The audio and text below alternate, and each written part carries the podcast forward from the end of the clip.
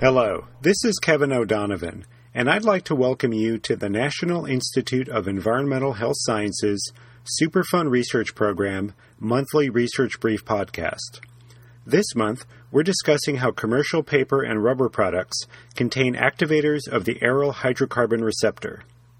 The research brief, number 225, was released on September 4, 2013, and was written by SRP contractor Sarah Mishamandani in conjunction with SRP supported researchers Michael Denison and Richard DiGiulio.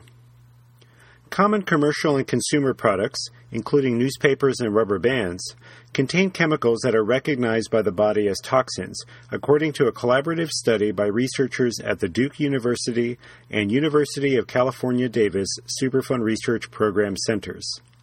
Solvents extracted from everyday rubber and paper products were shown to activate the aryl hydrocarbon receptor, or AHR, which can potentially produce a wide variety of harmful effects in the body.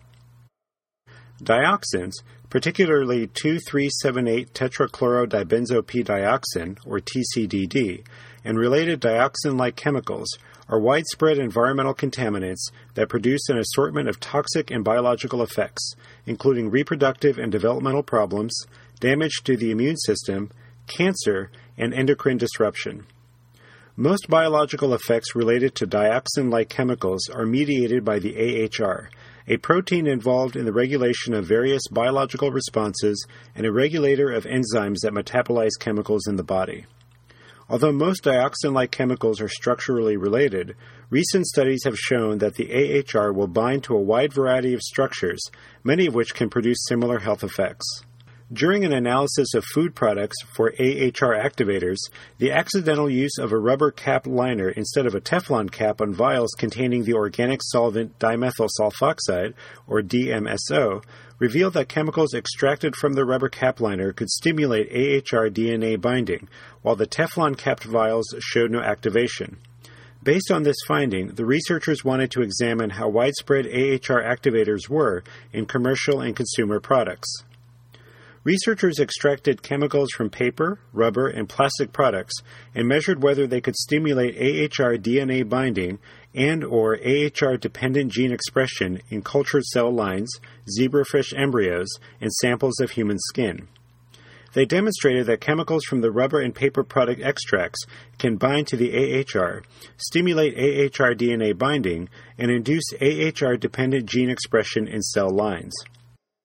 Solvent extracts of rubber products also caused AHR dependent developmental toxicity in zebrafish, with zebrafish embryos exposed to rubber extracts exhibiting substantial developmental malformations, including severe deformities in the lower jaw, accumulation of fluid in the brain and near the heart, and cell death in tissues. According to the authors, since these commercial products and consumer products contain chemicals with significant AHR binding activity, they may also produce endocrine disrupting effects in exposed animals. They demonstrated that rubber product extracts could stimulate estrogen receptor or ER dependent gene expression.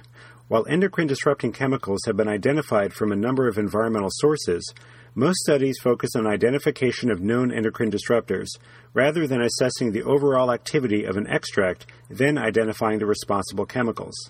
The study tested for ER and AHR activity in the chemical extracts and did not look for specific known ER or AHR active chemicals. Although they know now that there are ER and AHR active chemicals in the extracts, they do not know yet exactly what the chemicals are, just that they are widely found in these everyday products. Ongoing studies are currently attempting to identify the responsible chemicals. The study also suggests that AHR and ER active chemicals present in rubber and paper products can complicate experimental study by contributing dioxin and estrogen like chemicals slash activity to sample or sample extracts that come in contact with these materials. Accordingly, the authors suggest that background levels of extractable AHR and ER active chemicals must be determined in sample collection and processing materials in experiments using appropriate method blanks. If you'd like to learn more about this research, visit the Superfund Research Program website at www.niehs.nih.gov/srp. From there, click on Who We Fund and follow the links to the Duke University and University of California Davis research summaries. If you have any questions or comments about this month's podcast, or if you have ideas for future podcasts, contact Maureen Avakian at avakian at niehs.nih.gov. Join us next month as we discuss more exciting research and technology developments from the Superfund Research Program.